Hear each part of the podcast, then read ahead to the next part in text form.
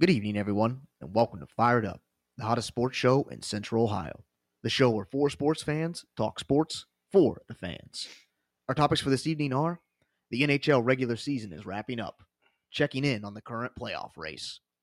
The NFL draft is a week away.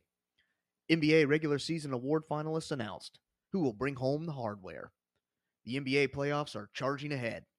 With that, I give you our chief of our fire brigade, Rob Cow. Thanks, Colton. Good to be here on Wednesday night, Delaware, Ohio. Matt's basement live in the studio. We got the Brooklyn Boston game just underway. We're watching that on the monitor there. And uh, like Colton said, we got a big show, lots of info coming at you tonight. We're going to start off with some NHL talk. Uh, Matt, you want to get us started off? Let's. Uh, I mean, there's not a lot to talk about. I don't feel like in the East, uh, um, other than the matchups as they are right now. Mm-hmm. There could be some changing, but all eight spots have been set in the East. So yeah. let's get started with that. Yeah, so the, the eight teams so far that are set in the Eastern Conference, you got the, the Florida Panthers. They're at 55, 15, and six. Got 116 points on the on the season, followed by Toronto, 51, 20, and six with 108 points. And you got Tampa Bay, 46, 22, and eight with 100 points. And out of the Metro, you've got uh, Carolina, who's uh, 49, 20, and 8 with 106 points. You got the New York Rangers, 50, 21, and 6 with 106 points. And then, of course, the Pittsburgh Penguins rounding out the, the, the final of the the, the automatic spots. bids, yeah, not the not the wild card spots. So they're at 43, 23, and 11 at 97 points. Uh, following kind of closely behind here in the wild card race, you got Boston – who's sitting at uh, 47, 24, and 5. They've got 99 points. If they were in the Metro, they'd be in that last spot, being in, in the uh, separate division there. It, uh, it knocked them down to the wild card. And then you've got Washington rounding out the, the playoffs right now with 43, 23, and 10 record. We've got 96 playoff points. So uh, Washington and Pittsburgh could potentially do a little change here for mm-hmm. a little mm-hmm. seeding. Mm-hmm. Uh, a couple other seeding things that could possibly change, but – uh, like I said, the, those eight teams are, are set, and mm-hmm. I mean those are the teams that are going to be in the playoffs. And I'll tell you what, some real blue blue blood teams there. You know, yeah. it's, it's, no real surprises making the playoffs out of the East this year. Right, mm-hmm. right, yeah, pretty yeah.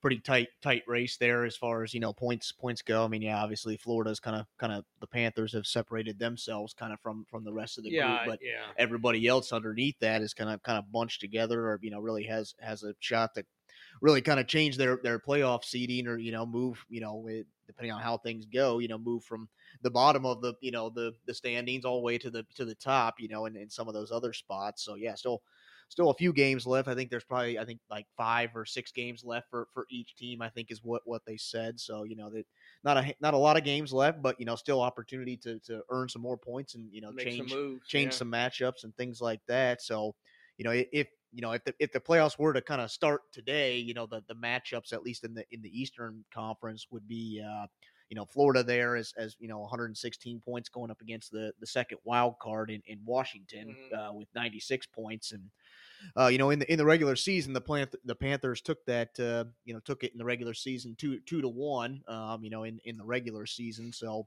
still still interesting to see what happens, you know, come playoff time. Obviously, the Capitals are always good when it comes, you know, playoff time. They they got you know a playoff, uh, a, a very big you know playoff experience team. And, you know when it comes comes playoff time, so tons of veteran leadership. Right, there. right, absolutely. Um, and and in Florida, I mean, they've been in the playoffs here, you know, as of recent, but you know haven't really done a lot of a lot of damage there in the in the playoffs. So maybe of course they're still waiting for their their goalie and Sergei Bobrovsky to come around in the playoffs. He always seems to kind of kind of shrink when he gets there. He did in Columbus. Mm-hmm. Yeah, yeah, and then uh, then the other in other playoff matchups, then you got uh, Carolina then with 106 points, then go, going up against the other Bruins. wild card team yeah. in in uh, Boston Bruins, and mm-hmm. the Hurricanes uh, swept swept the regular season uh, three three zero oh and zero in in the in the regular season. Wow. So see if Boston, you know, Boston is playing pretty good here here as of late. So you know it always seems like it's not always you know how good you know your team is throughout the, the regular season. It's like how how good are you coming into the playoffs and how hot can you get at the at the right time is, is usually the teams that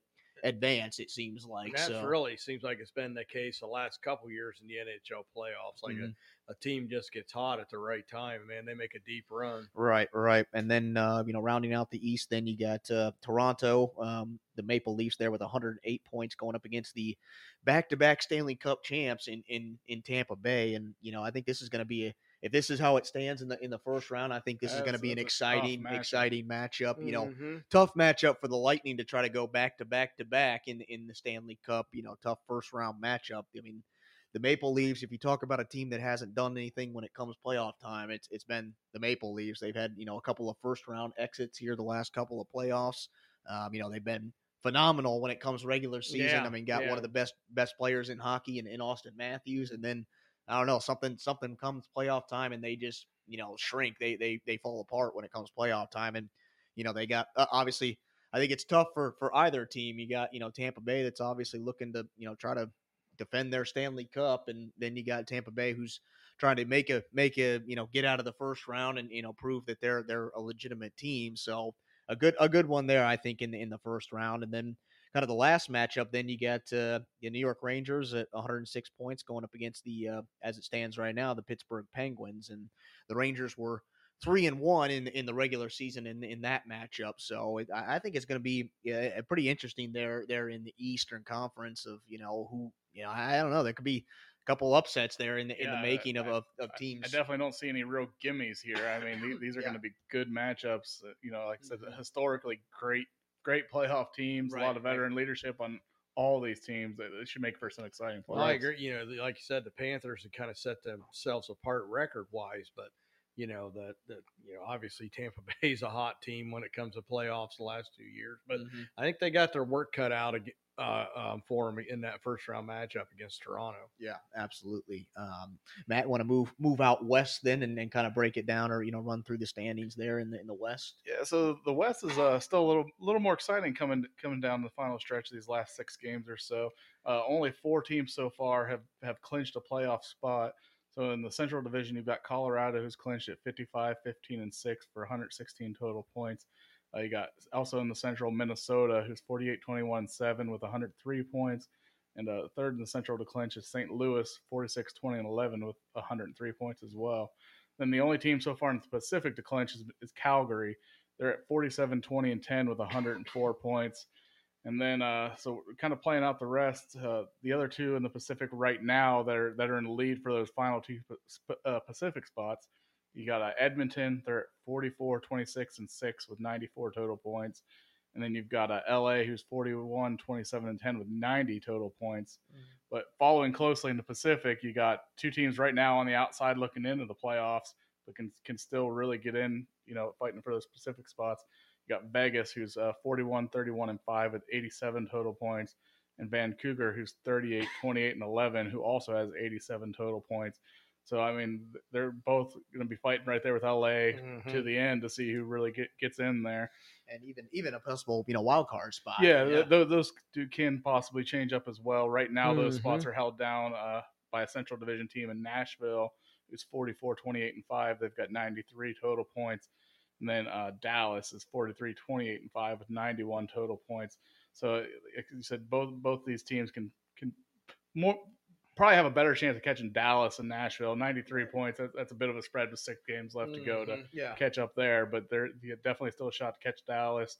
Like I said, they, they both still have a shot there to catch LA as well. Yeah, yeah, absolutely. I think it's kind of similar to maybe a little bit of the East. You got Colorado there, you know, kind of setting themselves apart, you Mhm. know, uh, in, as far as the points go. But then everybody else is kind of, uh, you know, bobbled up or you know whatnot, uh, you know, and and you know Minnesota, St. Louis, you know, changed some positions.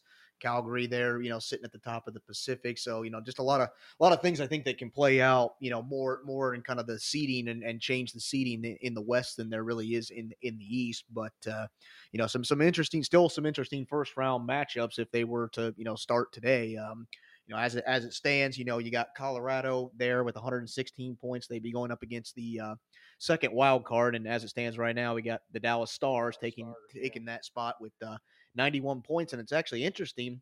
Stars in the regular season took the regular season two to two one and zero in, in the regular season. So actually, you know, potential, you know, upset there in the mix if they can keep, you know, that that streak going or, you know, whatever whatever they've been doing to stifle that that Colorado team in the regular season, if they can translate that over to the playoffs, I mean, we could see a big a big team go down in the in the first round and That'd uh, be huge. Right, and it, and it only gets more interesting from there. Um, you know, uh, in the Pacific, then you got uh, Calgary at, at 104 points, uh, and they take on then the number one, you know, Predators, wild card in, yeah. in Nashville, uh, and the Predators actually took the regular season to 0 and 0 in, in the Wow. regular season. So the two top seeds in, in the two, you know, divisions there in the West uh, could potentially get knocked off if they can, you know, find that mojo in, in the playoffs. So, um, and then I think the one I'm I'm kind of looking at or you know interested here, and and that's the uh, the Minnesota Wild. You know, 103 points going up against the St. Louis Blues, who have 103 points,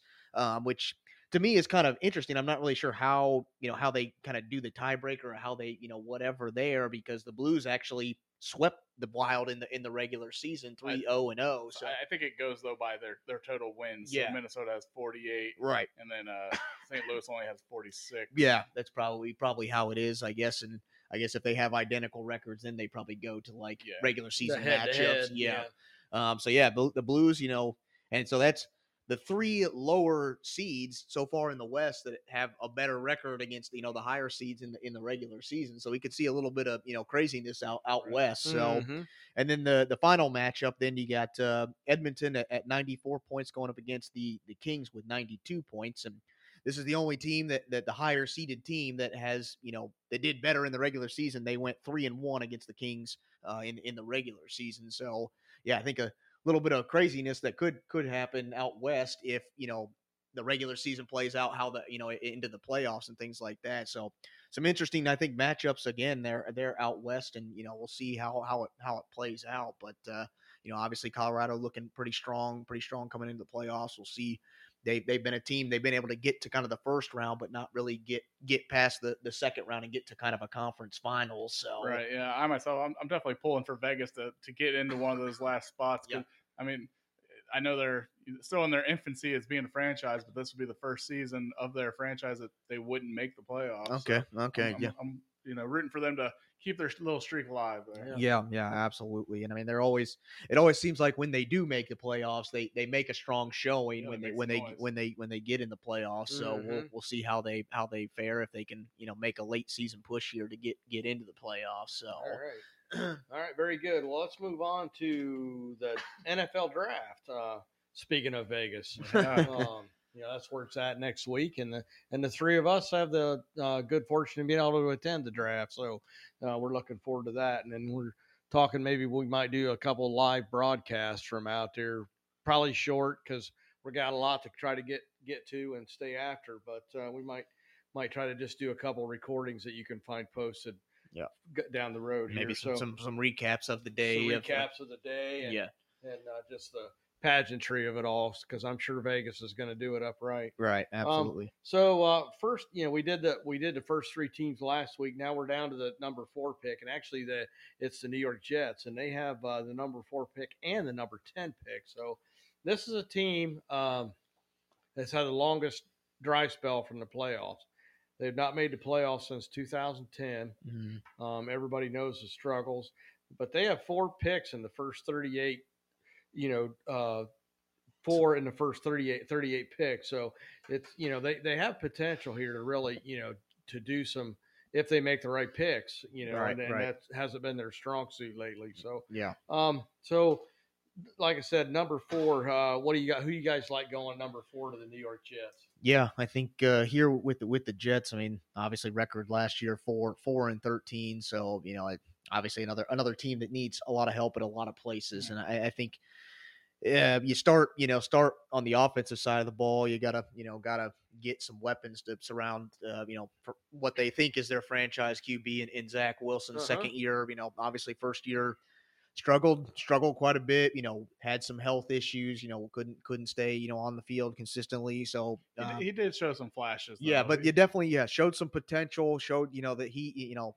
has has the talent or you know has the ability, and and obviously you know we'll see what what happens in in year two. But uh, I think I think the Jets needs coming into it. You know they need it need wide receiver, a cornerback, and an, an edge rusher, and maybe even you know offensive tackle or you know offensive lineman to to kind of go there. But I, I think with the number four number four pick, I think they go go defense here, and I think they go with uh, with a guy out of out of Cincinnati, and that's Ahmad Sauce Gardner a- at the Mhm. corner position in, in in Cincinnati. I mean, the guy never gave up a single touchdown in his whole college career. Wow. Um, and in his you know passes thrown his way, generated a 31.8 passer rating. Hmm. That's lower than if the QB were to just throw the ball in the dirt every every time. So you know it, it, it's you know pretty amazing what this guy is do. I mean, six foot three, 190 pounds. You know, corner out of, out of Cincinnati. I mean, the guy was the guy was terrific. Um, and and last year the Jets 53 and a half QBR rating last year, which was good for second to last in, in the Mhm. NFL. And, in- a pass heavy league, you got to have some corners, some guys that can Right. shut some guys down. I mean, Mhm. the, you, know all the wide receivers out there, and and and you know in, even in their own division, you got Stefon Diggs, Oh. you got you know uh, Tyreek Hill now coming over to the Dolphins. Uh, the uh, the Patriots added you know a, a star wide receiver this offseason. Uh, so a lot of big receivers there in in that division that you're going to have to go up with, and and I just don't think at the moment the Jets are equipped to, to do that. And I think adding adding this guy to the mix, I think they definitely definitely get that. Um, so I think with the fourth pick, they they go they go defense, and then I'll go into my tenth pick. You know, after you guys, you know, kind of decide what what what you want to do for I'm 4 gonna I'm gonna kind of go a different way. I think, I, and I don't think he's going to be there. I think he's already going to be off the board. But there's a possibility. I think the Thibodeaux kid out of Oregon, Mhm. I, I like him to go uh, number four to the Jets. But if he's already gone, and I think he will be, um, I like him taking Garrett Wilson out of OSU as a wide receiver. Um, and I, I don't know. I guess, and if he's not available, which I think he should be at number 4 Mhm. um, then I think they they flip um, and go to with uh, Evan Neal, offensive tackle out of Alabama, get Zach Wilson some protection. Mhm. You know, you can't that low QB rating that he had last year. He, he, he it's hard to throw when you got guys that are 280 pounds hanging off your shoulder pads. So under under pressure every yeah, snap. every snap, running for your life back there. So, um, you know, I think a lot of that low QB rating's got to be, um, you know, it's got to be attuned to uh, the lack of protection. So, Yeah. and I'll wait on my tenth pick as well. All right. Well, you know, I, I agree with Colton on a lot of their needs. You know, I have wide receiver, defensive end, cornerback, defensive tackle is their biggest. And obviously, their top targets are everybody's top targets. You got Hutchinson out of Michigan, Thibodeaux out of Oregon. But as you remember last week, I have those two actually going two and three in the draft. So I, I think they're both going to be gone. But I still think they stay on the defensive side, and I think they go Travon Walker out of Georgia. Mm. Okay. He he put he did a had a great uh, great end of the season. You know, one of the best defensive players this year in college football, and really had a great showing. And Mm. I, I think he he's he'd be val- a valuable pick there. Yeah. And uh, I mean, I, I guess now since uh, you guys have gone through, I'll just go ahead and throw my uh, number ten pick out there.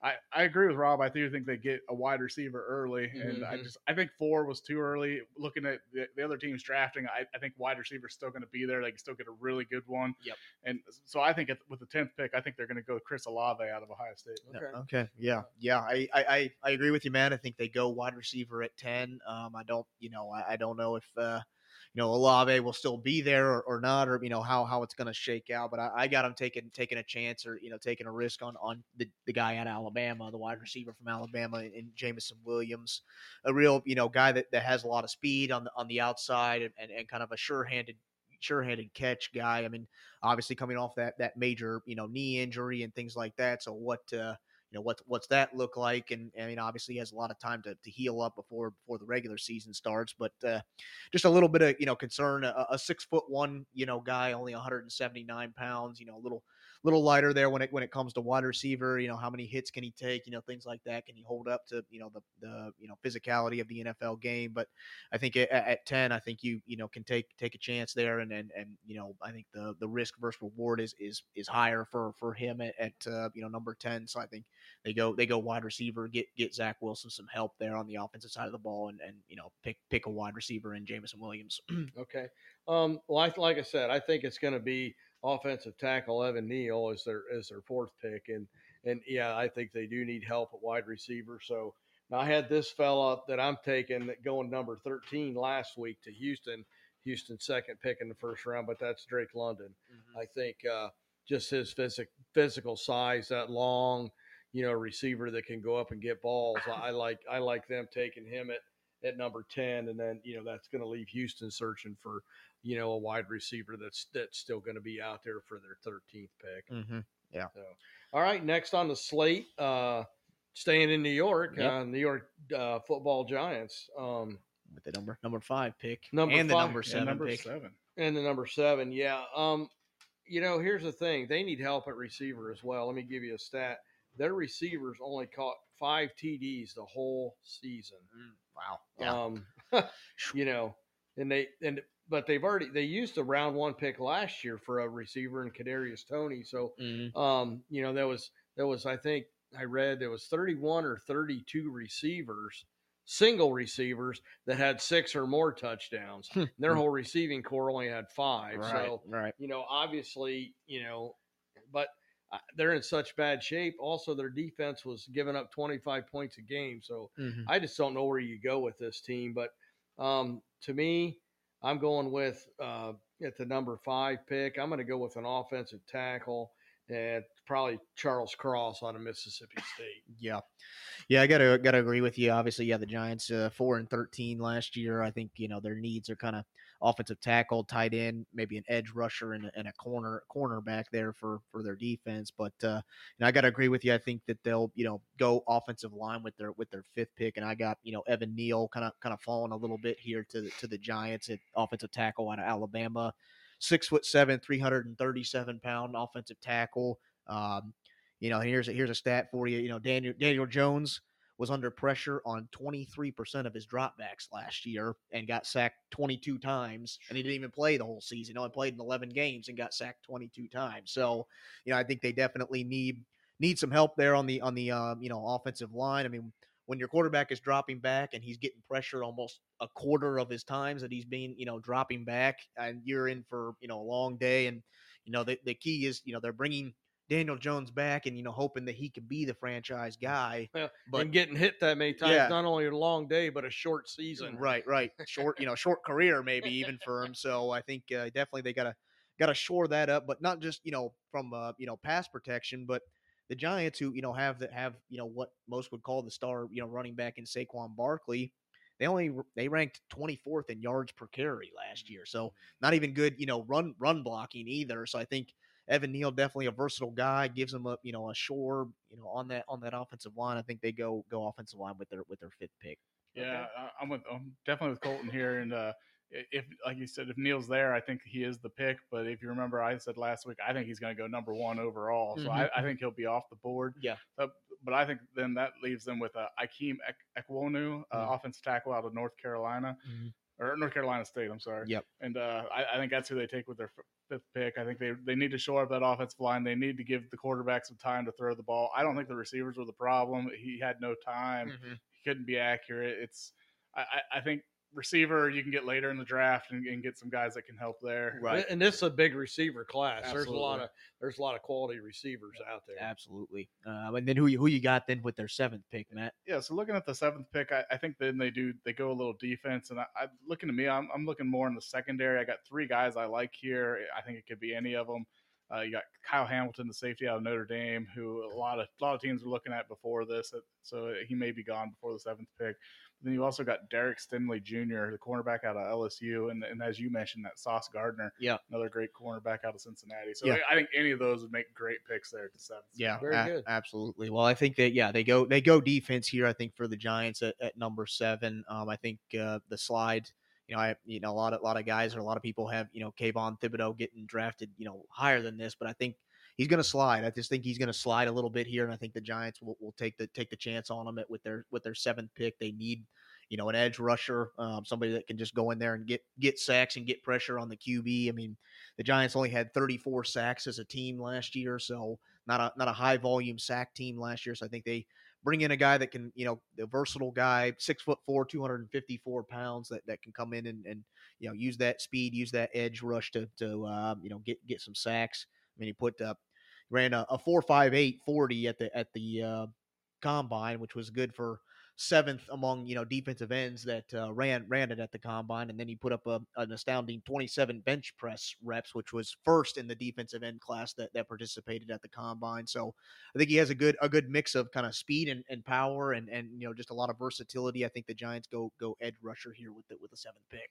I agree with you, Colton, but I don't think uh, Thibodeaux's still going to be there. So I got uh, Jeremiah Johnson out of Florida State Mhm. coming um, to that team. I think um, here's a kid that you know 12 sacks last year. Um, you know, just I think I think he had a hundred or uh, 70 ta- solo tackles, and so you know he's good not only at the rush, he can stop the run as well. So Mm-hmm. you know, needing that help, I think on the defensive line and edge rusher. And I again, I don't think Kayvon's going to be there, so All right. I got I got Jeremiah Johnson going.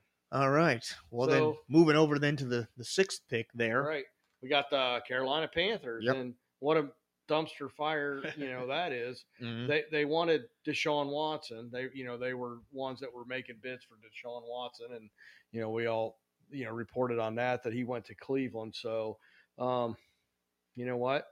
I think Baker's going. Okay. I think Baker's going to Pan- the Panthers. I think you'll see that trade made Mhm. um, soon before the draft, and then I think I, if if they don't get him, I think they will go for a quarterback. Okay. Um, and I, I think probably Kenny Pickett out of Pittsburgh's the best one available. Um, but I think they're going to get Baker, and even if they don't get him before the draft, I think you'll see them take uh, offensive tackle Charles Cross if he doesn't go um, earlier. And I, I think he'll still be on the board, and if not, then I, I like uh, Matt's guy out of North Carolina State, Ik- Ikawano. Mhm. Um, but uh, if you don't, if they don't take a quarterback, and I think that Baker Mayfield is a done deal. If if if you see them taking a quarterback, then They uh, obviously have different. they different haven't. plans. Then they haven't made it. Then they haven't, you know, inked a deal with with Cleveland on Baker Mayfield. Yeah, I do think the Browns need to significantly reduce their asking price, though. I, I May- Mayfield's not worth a first rounder, and I know that they they definitely want a first rounder in those Mhm. talks. And Yeah. I just I can't see Carolina parting with a first rounder to get him. So Yeah. No, it- I agree. I think there's going to have to be a significant reduction there. But Yeah. you know, I, I don't think they go quarterback here. I, I think they're they're still somewhat okay with what they have in, in the shed there. You know, they got uh, Sam Darnold. Sam Darnold there, who's who's shown some flashes of being capable of being a good quarterback. You know, Right. he still doesn't have a ton of great weapons, Well, it's but you, uh, when you can get him out there with the with the Robby and Anderson. McCaffrey Yeah, actually McCaffrey, playing a yeah. full season, the Yeah. Panthers look pretty good when you get all those guys on the field. So right. you know, I don't know that quarterback's a, a big need here.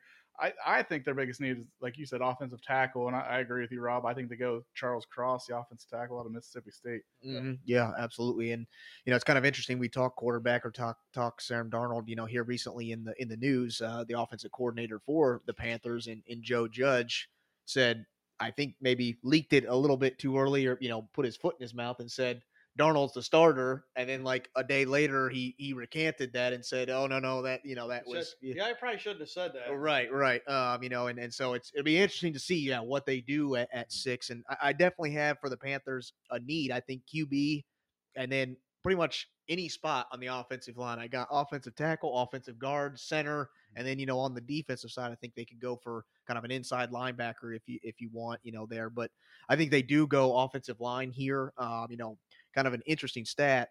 The Panthers have had seven different left tackles in seven seasons. So every season, the past left seasons they've had, or you know, the past seven seasons they've had a different left tackle. So that's, if you're trying to stick with what you have or trying to develop a quarterback or whatever, you know, the blind side there, you know, having a different guy protecting your blind side probably isn't a, a, a you know recipe for good thing. So I think they go go offensive tackle here. I think uh, the guy out of North Carolina State and Akeem Ekwonu is, is going to be there. Six foot four, 310 pound, you know, offensive tackle out of North Carolina State. Um, you know, ran a 4.93 40 yard dash and, uh, you know, was, was seventh among, you know, offensive linemen that ran it at the, at the, uh, you know, at the combine. So I think big, big guy, but still has a little burst of speed there, there on the offensive line. I think, uh, yeah, Carolina goes, you know, shores up that, that offensive line and gets, gets Darnold some, some help there on the, on the offensive line. All right, very good. Then coming in at number eight, you got the Atlanta Falcons. Here's another team I think that's going QB, Okay. and I think um, I like Malik Willis out of Liberty. okay. Um, I think you, they're going to bring back some flashes of Michael Vick there in the in, for the Dirty Birds. Mhm. Um, he's a he's a dual threat guy, but he's got the body to be able to take the beat. And he's Mm. he's only six foot, but he you know he he's two hundred and twenty pounds. So Yeah. I think this is a guy that can you know he, does look to throw first, um, but if he has to run, he's got the he's got the body size to you know to get that extra yard you know if he needs to and to be able to take the physical physical punishment um, you know that you know requires if you're going to be a dual threat to be able to in the NFL to be able to take that kind of beating every week. Right, right, absolutely. Well, I think they go. I think Falcons go go offense here, but uh, you know, I, I got them listed kind of their needs at, at wide receiver, maybe a, a defensive tackle, and and also again an, an, uh, edge rusher, if you will. But I think they get get some help there for you know new QB Marcus Mariota to to take over. I think they go go wide receiver. I mean, if you look at the wide receiver group that that the Falcons have without you know their what they you know had their star wide receiver Calvin Ridley, but obviously has some off the field issues that he's dealing with. So we don't you know don't know what his status is of being able to play next season or you know whatever. Uh, I mean, I think they go wide receiver here, and I think they go wide receiver out of Ohio State in, in Garrett Wilson. Um, you know, ran a you know six foot, 183 pound guy. Uh, I think a guy that can just run. You know, you tell him to run a route, he can run it. You know, run run any route for you that that you want him to do, and is just capable of beating you know any defender that, that he's matched up against. I think they go go wide receiver, get some help there for Marcus Mariota, and, and, and you know select the guy out of Ohio State and Garrett Wilson. Yeah, I was I was looking at this as well, and you know, like you said, their biggest needs, like you said, offensive guard, uh, wide receiver, defensive line, cornerback. You know, they really need help everywhere. That's that's why they're picking number eight. But you know, I, I think when they gave up on Matt Ryan and, and sent him out of town, I, I, I think they're they know it's going to be a couple years before they're good again. So I don't think they're they're going to rush to to take a quarterback right now, especially in a class that's really weak mm-hmm. on the mm-hmm. quarterback spot. There's no consensus yeah. top guy that everybody says this guy's got to be a, a, top top five pick. Mm-hmm. So you know I I, th- I, think they pass on quarterback, and uh, you know maybe they try to pick up somebody later. You know, sec- second, third yeah. round. Right. You know, somebody to maybe play play in there and work out. But right, right. I, I, think Mariota is going to be the stopgap this year. He's going to be the starting quarterback all year long. So you, you got to give him somebody to be serviceable with. And, and like you said, with uh, Ridley out, it sounded like he's going to probably be out for the whole season due to his his uh, issues there off the field. And then their number two wide receiver last year, he signed as a free agent with a with another team this year. So you know their top two wide receivers gone. Right. They're going to have to go wide receiver here. And I agree with Colton. I think it's Garrett Wilson out of Ohio State. All right, very good. All right, last last team on the slate for the night, uh, the Seattle Seahawks. Uh, Colton, you want to get us get us started? Yeah, obviously the, the Seahawks not not used to picking here this this high in the in the uh, you know in the draft or whatever. I mean, had a record of seven seven and ten last year, and uh, you know traded away their their franchise QB in uh, you know Russell Wilson. So we'll see how that plays out. I mean, they picked up a quarterback from from Denver in that trade in, in Drew Lock, but uh, you know I think I think their needs are definitely you know probably quarterback, offensive tackle, and an, and an edge rusher for for Seattle, but. Uh, you know, I think I think they go offensive tackle. I think they go offensive line here, and I like the guy out of Mississippi State in, in Charles Cross, um, six foot five, three hundred and seven pounds. Uh, when, when you're going up against the likes in your own division of Aaron Donald and, and Nick Bosa, hmm. you better have a strong offensive line because if not, they're gonna they're gonna have a field day, um, you know, against you. So Charles Cross only gave up two sacks in 700 snaps last year in in in, in uh, college football for for Mississippi State. So and uh, you know, the offensive tackle, their veteran offensive tackle for for Seattle, still hasn't signed a signed a deal, so he's still a free agent out there. You know, still lingering out there whether or not he'll be back with Seattle. So I think you know if that if if they go that route, I think it, it, it, basically says that they're not bringing back, you know, their veteran left tackle in, in Duane Brown, that they're, you know, going to start building for the future. And I think they get a, a good piece in, in Charles Cross from, from Mississippi State. Yeah, look, look at this. I agree. Their biggest need is offensive tackle. And, and I think if Neal Ekwonu or Cross are there, mm-hmm. I think that's the pick. But like, we've, we've gone through these, and I think all three of them are going to be gone. And I, I then you're stretching to take yeah, the next yeah, offensive tackle yeah. here. So I, I, think they're going to have to pass on offensive tackle. And I think this is actually where the first quarterback is going to come off the board. Okay. And I, I really like Kenny Pickett here. He's got nice size. He throws a good ball. He, he plays kind of similar to Russell Wilson. Mm. He can run a little bit. He right. can scramble around. He, he's not a great scrambler, but he, he can make plays with his feet, mm-hmm. and uh, he like he's very very accurate passer. He can throw it down the field. I think he'd, he'd fit great in their system. I, I think he'd be a good good potential replacement for Russell Wilson. All right, all right. Well, I I don't disagree with those picks indeed, but I think uh, Seahawks are going a little different direction. Um, they're going to try to recoup some of that glory from the Legion of Boom days mm-hmm. and uh, Legion of Doom days. Boom uh, you know, they're going to go with the cornerback out of LSU and uh, Derek Stingley Jr. Um, I like his size, his ability on the edge. Very versatile. Oh, guy. yeah. I mean, he's just very athletic, looked good at the combine. Um, you know, I, I, think they they need some help on defense. So, you know, we'll, we'll see. Um, but uh, yeah, that's where we're at. Um, like I said, that that's our one through well, the last two weeks you are one through ten pick. So, you know, we're uh, down to I don't even know who the eleventh pick will be. I, I didn't look Yeah, that far su- down. Not sure list, who's after uh, who is after Seattle or who is after the, the Jets. I guess at the number ten. a lot of these teams with you know two picks in the in the first round. So right, you right. know a lot a lot of decisions, big decisions to be made hmm Yeah, you know, potential going to going make or break a franchise with these, you know, with yeah. these picks or with this draft. You know, yeah, like you said, having two picks in in the top ten, if you will. I mean, it's Yeah, a lot of teams sometimes you know have two picks, you know, in the first round, but Right. two within the top ten. I mean, that's that's huge. So yeah, for both those New York franchises, I think yeah, Yeah. this is definitely a, a crucial draft for for them to to get it right, if you will. Well, Yeah. it's, it's crazy. We really don't see a quarterback going until you know Maybe eight- potential eight to 10, yeah, yeah. yeah, So it's, definitely different than years past. But I, and I think that's if a they sign. don't if they don't go in that like eight to ten or you It know that a top, I, I think it could be you know second round maybe second yeah, round, maybe yeah. we see the first quarterback come off the board or you know at least Mhm. maybe later later first round Mhm. before we see a quarterback. So. yeah, I agree. All right, we're going to take a real quick commercial break, then we'll come back at you with some NBA news. So uh, we'll just stand by. We'll be right back. This podcast is sponsored by Podbean. Podbean is the easiest way to create your own podcast. We use Podbean to host Fired Up. Download the free Podbean podcast app to start, record, and publish your very own podcast in minutes.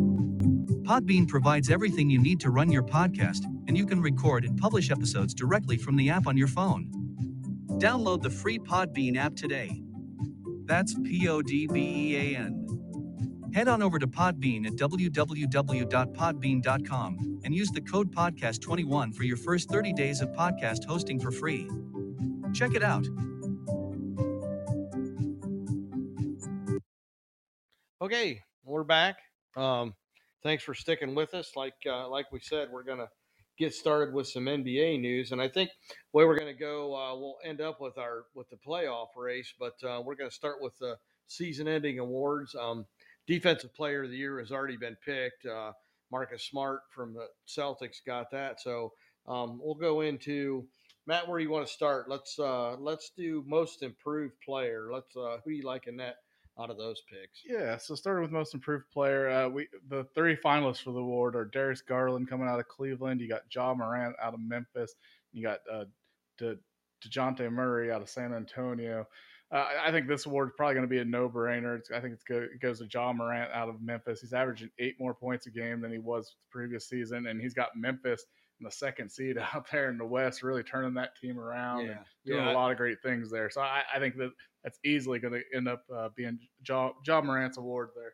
Yeah, I, I don't disagree with that at all. I think not only like you said the the eight points, but you know getting that team to the best seeding that they've had, you know, in the playoffs in a long time. So yeah, I definitely like I like Ja Morant as your uh, most improved player. Colton, what do you think? Yeah, well, I guess I got to uh, say the not so fast here on this on this pick. I, I think the guy out of the Cleveland there, in, in, in Darius Garland, the guard out of, out of Cleveland, will, will will take home the award. I mean, averaged uh, you know almost 22 points a game here last year, and uh, you know 22 points per game this year, and and um, almost nine assists per game. Shot almost 50 percent from the from the field. I think I think the thing that might you know hurt you know Ja Morant, if you will, on, on kind of most improved player is is the fact that he was a number two overall pick, if if you will. So I Mhm. just think it's you know if if you're looking at the votes or you know the voters are kind of thinking that like d- as the number two pick, you know, are you really making that big big of a jump as Mhm. as the number two pick? It's almost kind of expected, if you will, as as Mhm. being that high of a pick. So I think that might be something that gets kind of in the the back of the voters' mind of you know being such a high pick. It like I said, almost kind of expected. So Darius Garland a little bit you know further you know further back. I think you know and and playing for for a Cleveland Cavaliers team that, that made you know a playoff push here this this year and you know still trying to you know somewhat recover from you know LeBron leaving and things like that and and, and you know has a young good you know good young core team there there in Cleveland that I think will will do big things in the, in the East over the next couple of years. I think I think Garland will, will take it. Yeah, see, I, I guess what what gets me against Garland though is stats this year really aren't that much different than the stats last year. He averaged four, four more points per game. Everything else was almost on par exact numbers as they were last year. To Mhm. me, that just doesn't scream most improved. There's got to be somewhere that your stats jump off the page that Mhm. you know Yeah. you really got better in the offseason. I, Right. I just don't see a lot of that with Garland. Mhm. I think Murray actually has a couple of stats that really show he got got better from a year ago. He ended up averaging six more points. He's averaging four more assists, and th- th- that's at least two stat categories. You know, he he made a I don't know if you'd call it a significant increase or not, but I I, I get I, I mean six points. That's that's Mhm. you know That's nothing to sneeze at. Four four assists. You know that's you know, Yeah, I think yeah. those are decent improvements. Yeah. so I- Right. I, don't know. I, I think it, it comes down to Morant and Murray, and I just think Morant gets it just because of how good Memphis was this No, year. I, I think that's what wins it for him too. I think um, maybe if the Cavs would have, you know, won their play-in game and Mhm. got into the playoffs, where he would have got may, maybe more to the into the voters' minds, maybe a little bit more. Um, you know, I don't know, I, but yeah, I like Ja Morant. Mhm. Um, how about your coach of the year? Like, I know the uh, the finalists for Monty Williams from Phoenix Suns, Erik Spoelstra from the Heat, and uh, Taylor from the Grizz. Um, what's what's your pick on that, Cole? Yeah, I think uh, this is maybe maybe an easy one, maybe not. I, like the coach out of out of Phoenix, uh, Mon- Monty Williams there, and with, with with Phoenix. I mean, he finished finished second last year in the in the voting for this award, and I think this year, you know, went uh, 64 and 18 in the regular season with with Phoenix. Um, best you know best regular season not only in the NBA this year, but best record in in team history as well. And I think you know what what we kind of you know forget is that yeah, this team went to the finals last year and and and you know had had a shortcoming there in the finals and for them to come back and do what they did, you know, after making the finals, I mean, it's it, it's historically, you know, you look at the trends. Teams that just make the finals last year, sometimes they don't even make it back to the playoffs. And Mhm. and and for the Phoenix Suns to not only make it into the playoffs, but then have the best record in the NBA, I think that has a lot to do.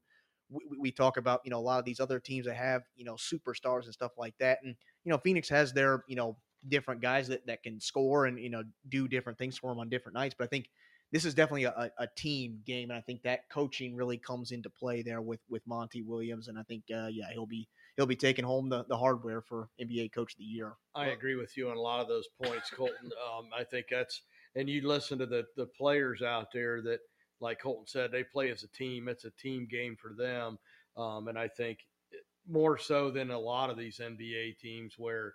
Uh, to me, it's almost like the coach is more of a figurehead than Mhm. an act, actual coach. But I, I see, I see some quality stuff being done with with uh, role players out there in Mhm. Phoenix. So I, I got to give the nod to Monty Williams as well. Yeah. Well, you know, going going through these awards, I think that we can uh, show that we don't all seem to agree on everything right, here. right. Because you know, I I agree, Monty Williams has done a great job out in Phoenix, but he was supposed to be good. That team was supposed to be good. They, they didn't. I mean, they improved some on last year's, but not a ton.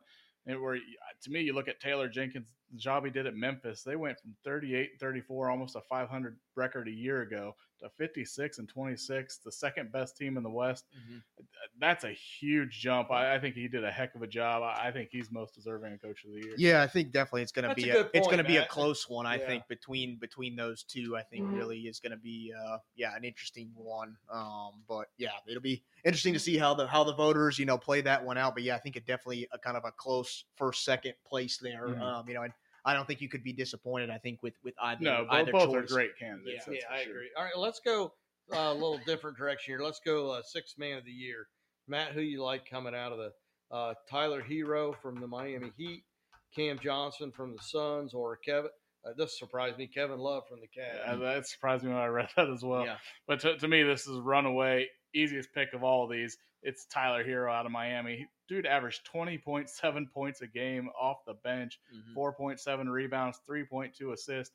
I mean, he did a little bit of everything. And Mhm. I, with, without Tyler Herro, Miami's not where they are. Mhm. The, the, guy could could be a starter just about on a team in the NBA. Mhm. I think he could be a starter in Miami, really. But I, I think he, he works great off the bench. That no, no brainer right here. That that's your sixth man of the year. Yeah, I, I agree with you, man. I got I got Tyler Herro as the as the sixth man here winning it, and it's funny you say that. I mean, he used to be a starter on this on this Yeah, Heat that's what I was team, and- and, and took a you know they they came to him and said you know hey do you mind coming off the bench? I mean he embraced the role. I mean and and if you look at kind of his minutes per game, he almost gets like Starter starter minutes. you know minutes per game anyways. And I think yeah the, the points you look at it. He's coming off the bench and he's the second leading scorer on the team. So I mean that's that's pretty impressive coming coming off the bench, only behind you know All Star you know Jimmy Butler there for the Heat. So I think yeah, this one's pretty pretty clear cut that that Herro is gonna gonna take it home. Um, you know I think the other guys definitely you know are, are, are formidable or you know are, are supposed to be there, but I just think you know Healer or Herro sets himself uh, apart there among, amongst those other guys. Well, let's just make this one three for three because I mean I. I don't, and I don't really know what else I can add that you guys didn't already say, other than you know, like said, like Holt said, you know, he he has been a starter at times, you know, whether it was due to injury or you know different lineups on the on the floor, but uh, you know, for this kid to you know take that six man role and just do the things that he's doing off the bench are, are just are just incredible. Such an unselfish player. You, Yeah. you got to love the attitude of Right. I, don't, I don't care when I play. I'm gonna do the best I can when I'm and, out and to have yourself ready to come out Yeah. and put those kind of points off. Yeah. you know, put those kind of points up coming in cold when- yeah, off the kinda bench. cold off the bench. Right, yeah. right. So, all right, how about rookie of the year? You got Scottie Barnes from Toronto, Cade Cunningham from Detroit, and Evan Mobley from the Cavs. Yeah, I guess I'll I'll start this one off, and I, I think for me, I gotta go uh, gotta go Scottie Barnes, the, the power forward out of Toronto, and I think for me, it's it's it's yeah, he, he's averaging 15 points, you know, per game, but I think for me, it's it's he's able to do things on both ends of the of the court. So you know, not only is he putting up points, but he he averages seven and a half rebounds, three and a half assists, shooting almost 50 percent from the field, and has almost you know two steals per game as as well. So I think he's just a very versatile player that plays on both ends of the ends of the court, not just you know offensively, but does it does very well and you know matches up against some of the best players on on other teams on the defensive side too. So I think just the versatility for me is what you know kind of sets him apart there for from from the other guys in that in that rookie class. Yeah. So as much as a runaway as the six man of the year award was, rookie of the year, I think it's pretty it's- tight. yeah, it's pretty tight. It's Yeah. anybody's game. Yeah. But you know, just based on stats alone, I'm going with Cade Cunningham. He averaged 17.4 points per game, which is the most out of the, the three that are up for the award. Mm-hmm. He had uh, 5.5 rebounds, second most of. Uh, I know it was third most rebounds of the three, but he's also the smallest of the three. Right, right. And then he had uh, 5.6 assists, which is the most assists of the three that are up for the award. So Mm-hmm. at stats alone, I'm, I'm going with Cade Cunningham, but it, it's all, all three of these guys are deserving of the Yeah, award. yeah, it's I- that close. I definitely went back and forth when I was kind of Mhm. doing some research. I mean, I, I at one point had I think all three of them as as my pick or whatever. So I did. It definitely was not not an easy one. I think any of these three guys are, are well deserving of, of the award. I, I think what does help Scottie Barnes though is their, their success this year as a team and Yeah. them getting into the playoffs, being a Mhm. five seed there. Yeah, right, right. Yeah, I don't That- that disagree with that, man. Right.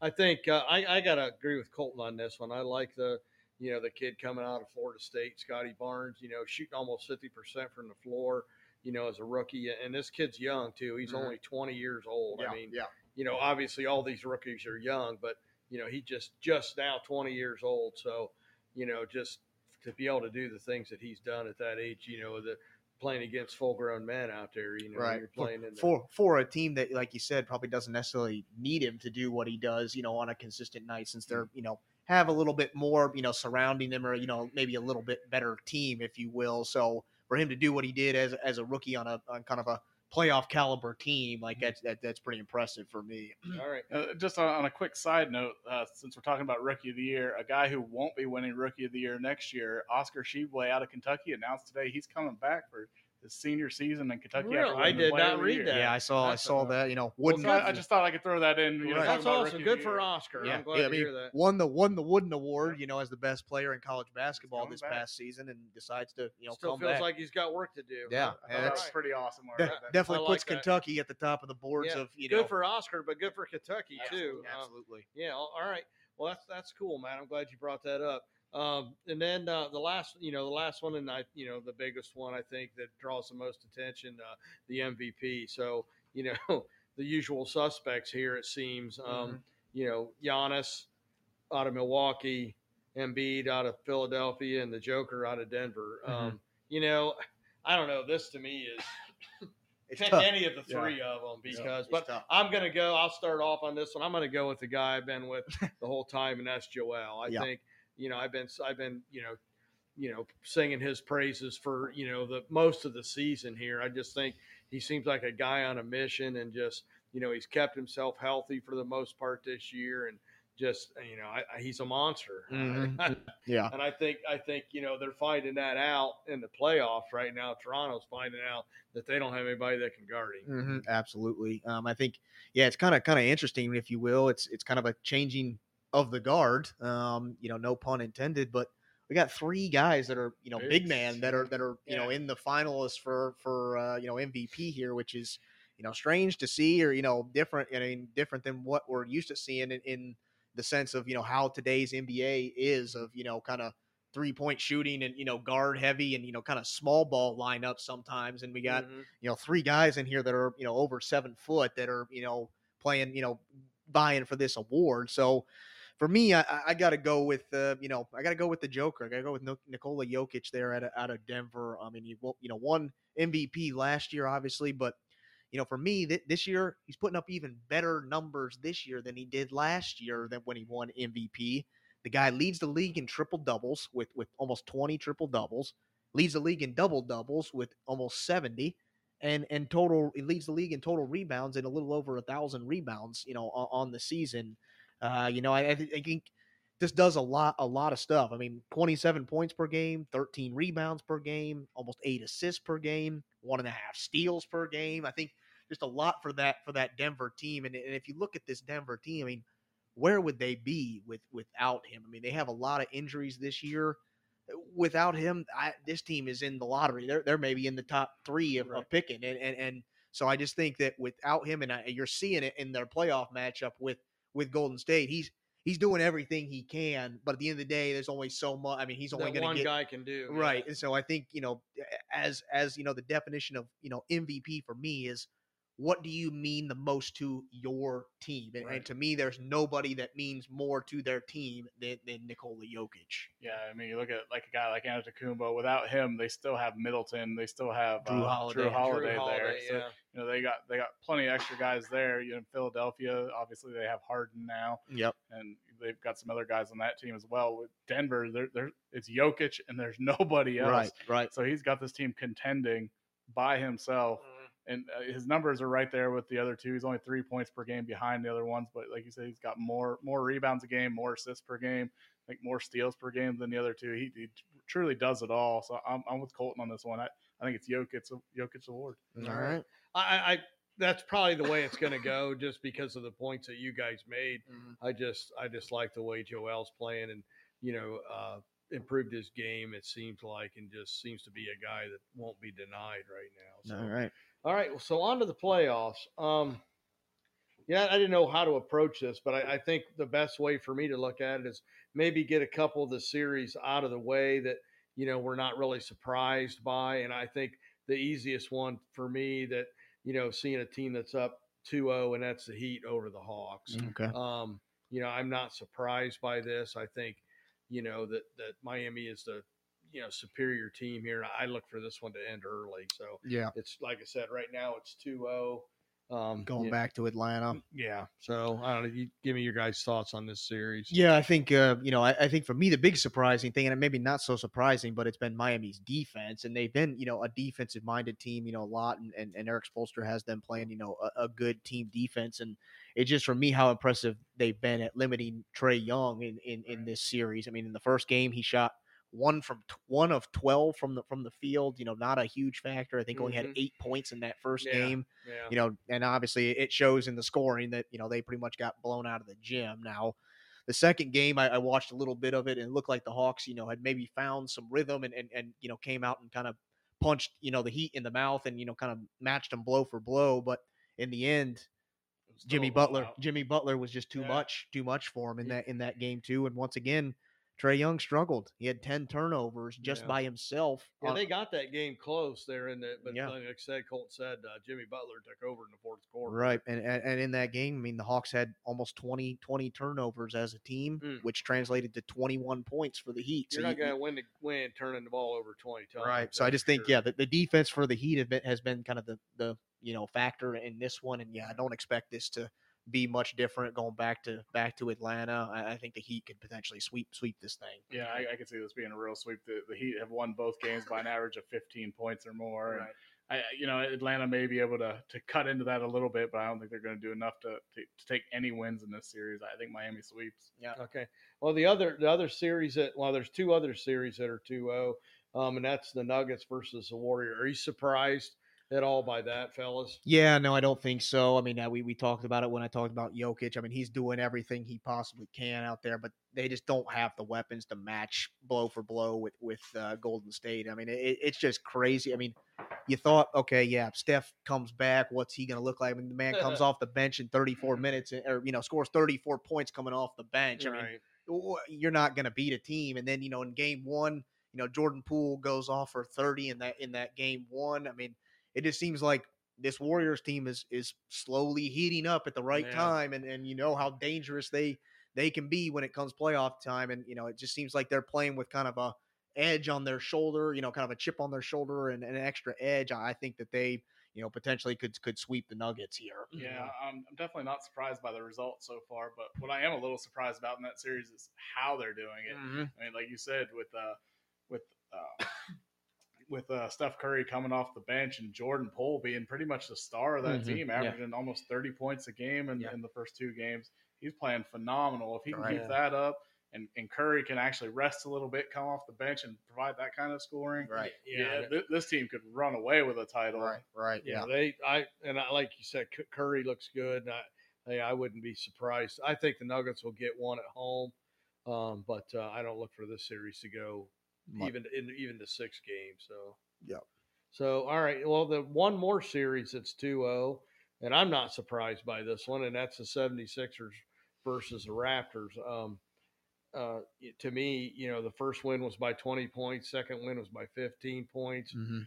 Uh, they, there's no, they, you know, they have no answer for Joel. He's living, finally, I think, to me, living up to his potential Mhm. in the playoffs. Um, you know, bar a injury, you know, and God forbid, I hate, I hate seeing that happen to anybody, especially in the playoffs. But I, I look for the 76ers to sweep this as well. Yeah, I think the Raptors are dealing with a lot of lot of injuries here on their on their team. You know, Scottie Barnes being our, our rookie of the year, you know, candidate there, being one of those guys that I, I think is a contributor that they they need to play, and you know, several others that are that are you know injured or dealing with you know illness or you know whatever. And I think it's just too much for for the Raptors to overcome.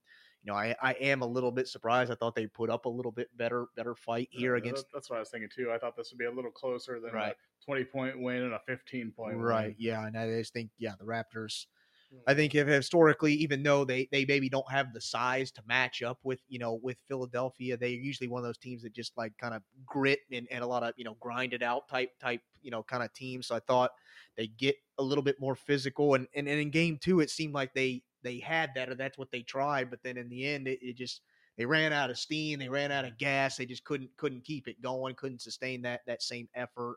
Yeah. I don't, I don't know that this one's going to be any different going back back to Toronto if they don't, you know, get healthy or get some of those players back to be able to to help them out. Okay. All right. Well, um, let's go. Uh, there's three series that are tied one to one, and let's get into one of those. And that's uh, and th- this is one I'm probably most surprised about, and that's the Suns versus the Pelicans. Yeah, yeah, Um, you know, and what's the status of Devin Booker?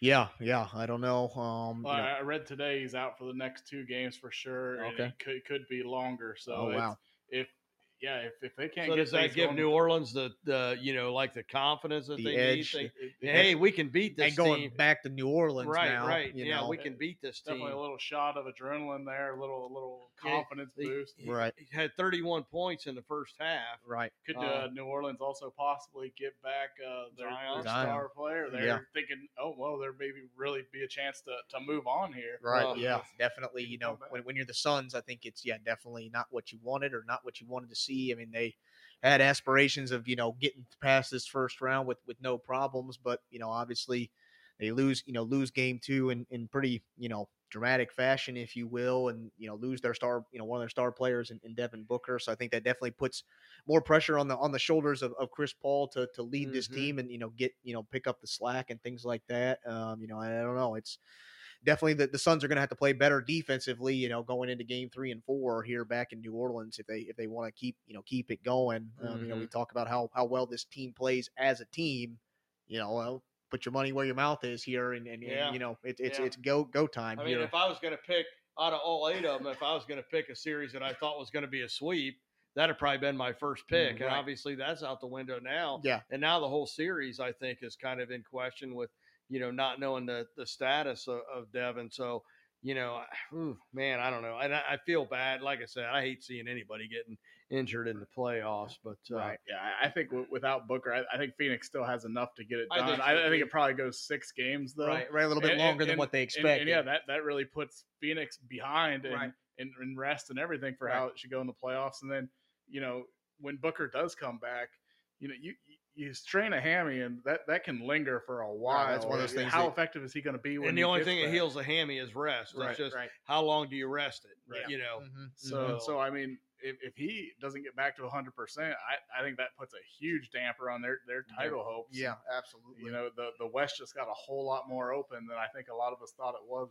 going into this. Thing. yeah, Okay. absolutely. All right, let's go. Uh, let's go. Jazz Mavs, another series that's tied one to one, and I'm kind of surprised this one's tied one to one. But and because of an injury, Doncic hasn't played it in either game. hmm Um, so you know the Mavs, I think, to me, kind of stole one, if you can say stealing one at home, uh, but they did without without their star player. So you know, I think you know, they, I think maybe at least one more game. I think they're going to sit him. hmm Um, so you know, what's your guys' feeling going forward in this series? Yeah, I think this is definitely going to be playing out to. I, I think is going to go Game Seven if if Doncic can get get back, even you know even getting back. I think he uh, you know is going to have to uh, you know figure it out, or you know they they've upgraded him because in the first two games he was listed as as doubtful in the first two games, and now is being listed as as questionable for for Game Three. So I think. Uh, you know, I think that's that's uh, you know where where I'm at. You know, yeah, like you said, if, you can say that the Mavericks stole one at their own you know home court, it definitely was game two. And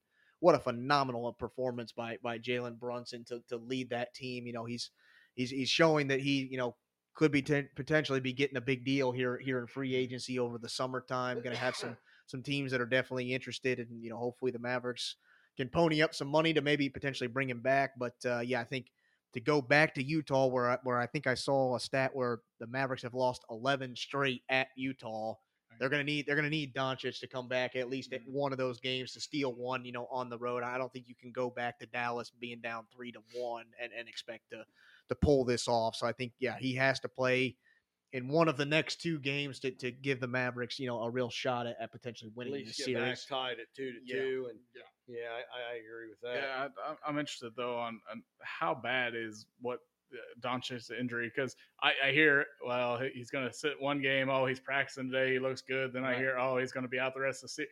Like there's 110 different stories on how this is going to go, and usually when that's the case, it's it's actually probably worse than it is good. Right. I, I don't I really don't see Doncic playing at all in this series. Okay. I, I think Utah's going to take it, and Mhm. I, I think it goes six though. I think Utah takes it. All right. Mm, all right, very good. Let's go um, Milwaukee, Chicago.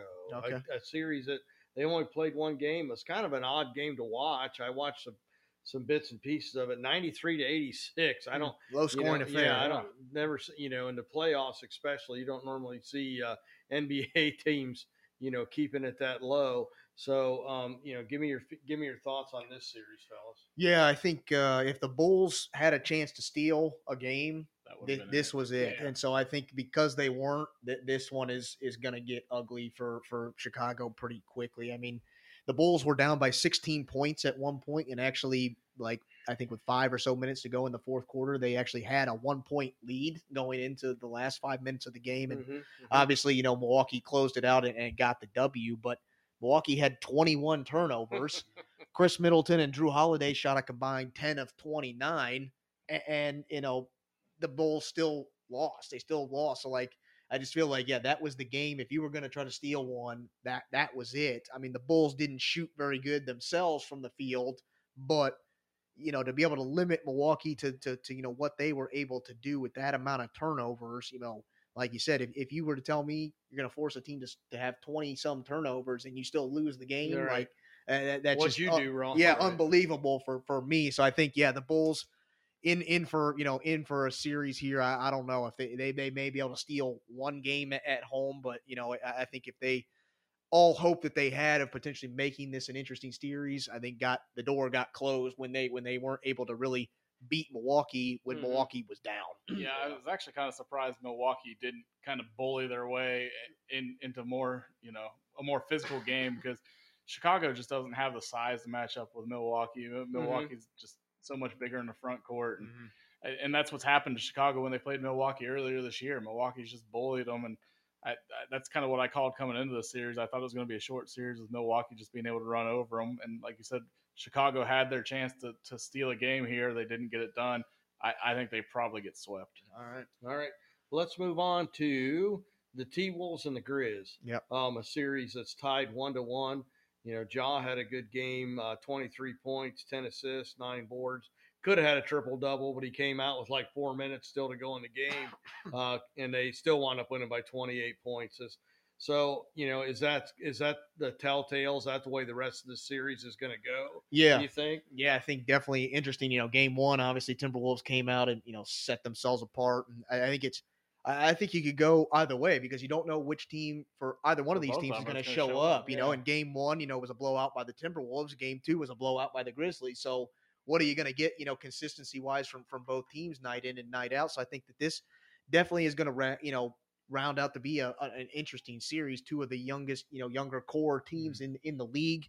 Uh, two of the best offensive teams in the league. So I think definitely going to see a lot of firepower, and I think it's definitely going to come down to who shoots the ball from three point land better on on any given night. So I think that's that's going to be the X factor, the determining factor of who wins, you know, game three, or you know, going forward, who who wins the rest of the games. Yeah, I, I agree with that analysis wholeheartedly. I you just you don't know who's showing up for each of these teams. Minnesota's got the ability to light it up. They Mhm. can score a lot of points. They've got some very good good scorers on the team. Memphis with Ja Morant, you know he he had himself in the MVP discussion throughout most of the years. Mhm. the guy's playing great ball, but if he, if he's not playing well, then then Memphis is is in for some trouble. So you know, it's I, I think if uh, Minnesota can concentrate on trying to slow Morant down, let let everybody else on Memphis kind of do you. their thing, then I, I think they have a real shot. Make somebody else beat you. Not, Yeah. Don't let Ja beat you. Right. Yeah, I think you know with the big cat playing like he is, um, I think that the T Wolves might have a shot here. I Mhm. mean, you know, he is your you know three point champion, so he's a big guy that can step outside um, and, and you know knock down some shots. So Right. I think I think that's Could that's- could has see some interesting, you know, some wild wild west, if you will, of the top two seeds getting knocked out in the first Right, round, and then then it really is like you said, Matt, anybody's ball game at that point of who could who could come out of the west. So Well, the last one, and I think you know this panel we talked about last week, kind of the series we were looking forward to the most, and the the first game lived up to it. Uh, Mhm. that, that's the Nets and the Celtics. It was a one point win for the Celtics in the first game. Um, you know, and- and Durant had a terrible game. He only went nine to twenty four Mhm. in that first game. Um, you know, didn't didn't play well for you know by KD standards. So um, you know, and this the teams are playing right now. Actually, Celtics are up by ten at halftime. But um, so uh, tell me how you think the rest of this is going to go.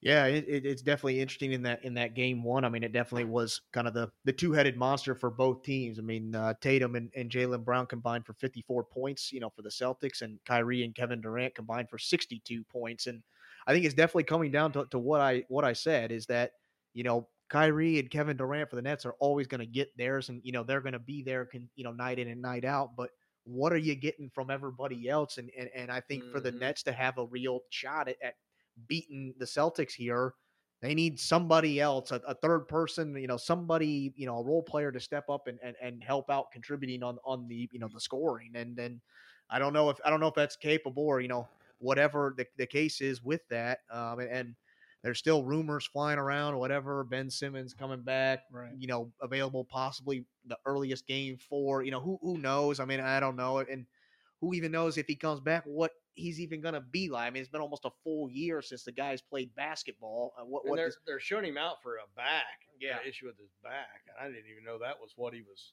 dealing with. Dealing with. um, but yeah, so who knows? I mean, if he can come back and give them something, he may be that third person to, to, you know potentially put the Nets over the edge. But at the same but if, time, but if Durant even has an average game for him, right, you know, the Nets would have taken that first game. So, Mhm, mhm. uh, yes, you know, Kyrie shouldered a lot of the burden, and Mhm. he let the fans know about it. Yeah. and the fans let him know about it. right. Some Kind of the little some off the court issues, you know, antics going back before, you know, between His- you know his, his, former wallet's team. fifty grand lighter. Right. right.